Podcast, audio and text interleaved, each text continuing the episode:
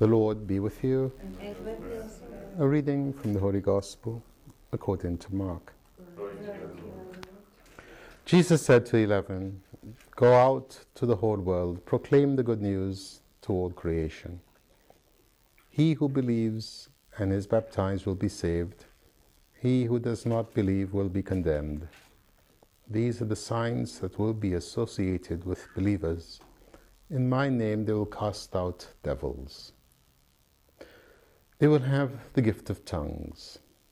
They will pick up snakes in their hands and be unharmed should they drink deadly poison. They will lay their hands on the sick who will recover. And so the Lord Jesus, after he had spoken to them, was taken up into heaven. There at the right hand of God he took his place. While they going out preached everywhere, the Lord working with them and confirming the word by the signs that accompanied it. The Gospel of the Lord. Praise to you, Lord Jesus Christ.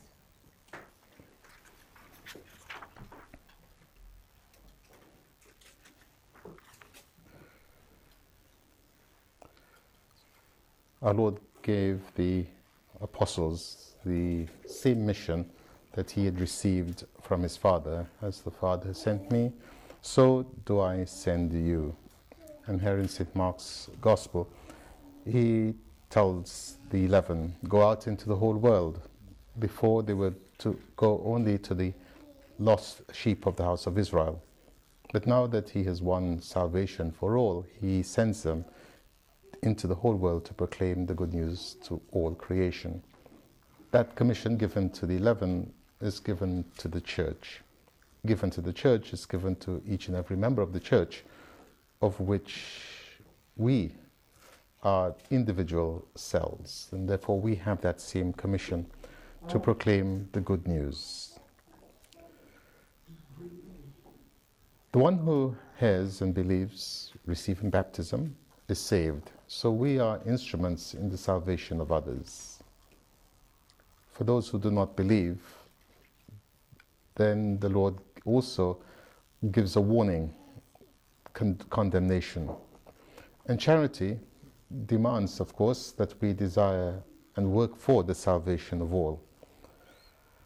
Our Lord also tells us there are signs by which um, believers may be seen, detected, and indeed believed. One of the first of the signs is found, in fact, in St. Peter's first letter, but throughout the scriptures as well. You will have to suffer only a little while.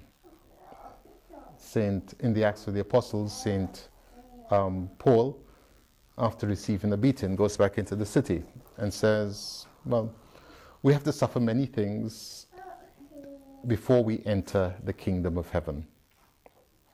Our Lord Himself tells us the same thing that we have to deny ourselves, take up our cross, and follow Him.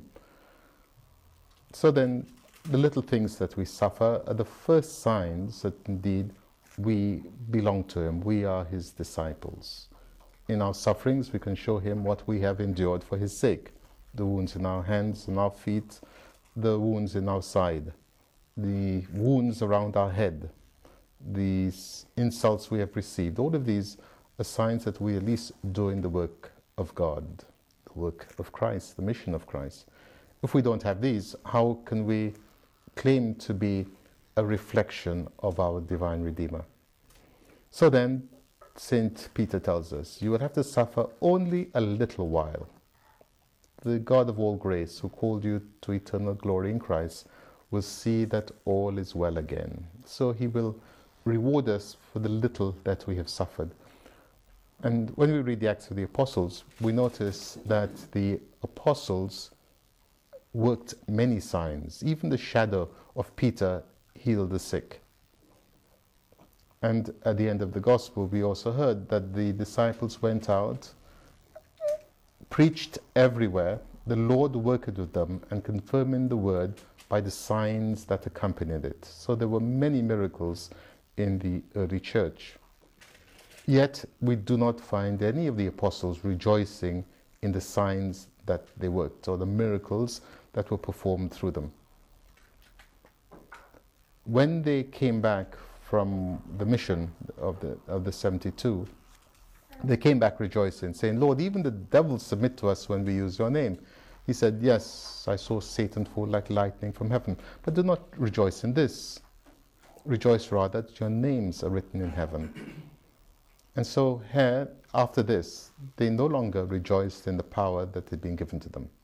What did they rejoice in? They were glad to have suffered something, some humiliation, for the sake of the name of the Lord. And I think that is what we, we are called to do, especially in this time when the church is in such turmoil, that we are glad to be to receive some insult, some humiliation, some embarrassment on account of our fidelity to the Lord Jesus and, and the truth that He has given us to hand on for the salvation of the whole world. Nonetheless, even though there are these um, hidden signs, the, the, the sufferings, there are also other signs which St. Mark mentions. These are the signs that are associated with believers. In my name, they'll cast out devils. And indeed, where there are um, where the, the enemy is present, we need to call on the name of the Lord. As scripture tells us, all those who call on the name of the Lord were saved. They'll have the gift of tongues. The church speaks in many languages, but we also speak by the way we believe and the way we behave. That is our particular gift for this particular time. The fact we hold firmly to the truth without duplicity, without um, speaking falsely. Our yes being yes, our no being no. They'll pick up snakes in their hands and be unharmed if they should drink deadly poison. There is a deadly poison being given to us, these false beliefs all around. And yet, if we hold on to the name of the Lord, we can examine these beliefs without being harmed by the poison that they carry. They will lay their hands on the sick and these will recover. And indeed, when we touch the lives of others who are sick because of the poison of the world, they do indeed recover. Not because we are particularly good, but because we believe. It is our faith that is so necessary for, for the authenticity of our work to be accepted. So then the Lord Jesus, having spoken to us, he has been taken up into heaven. Yes, he sits at the right hand of God, but nonetheless, his presence is very much among us. I'm with you to the end of the world. We, like the apostles, then need to go out.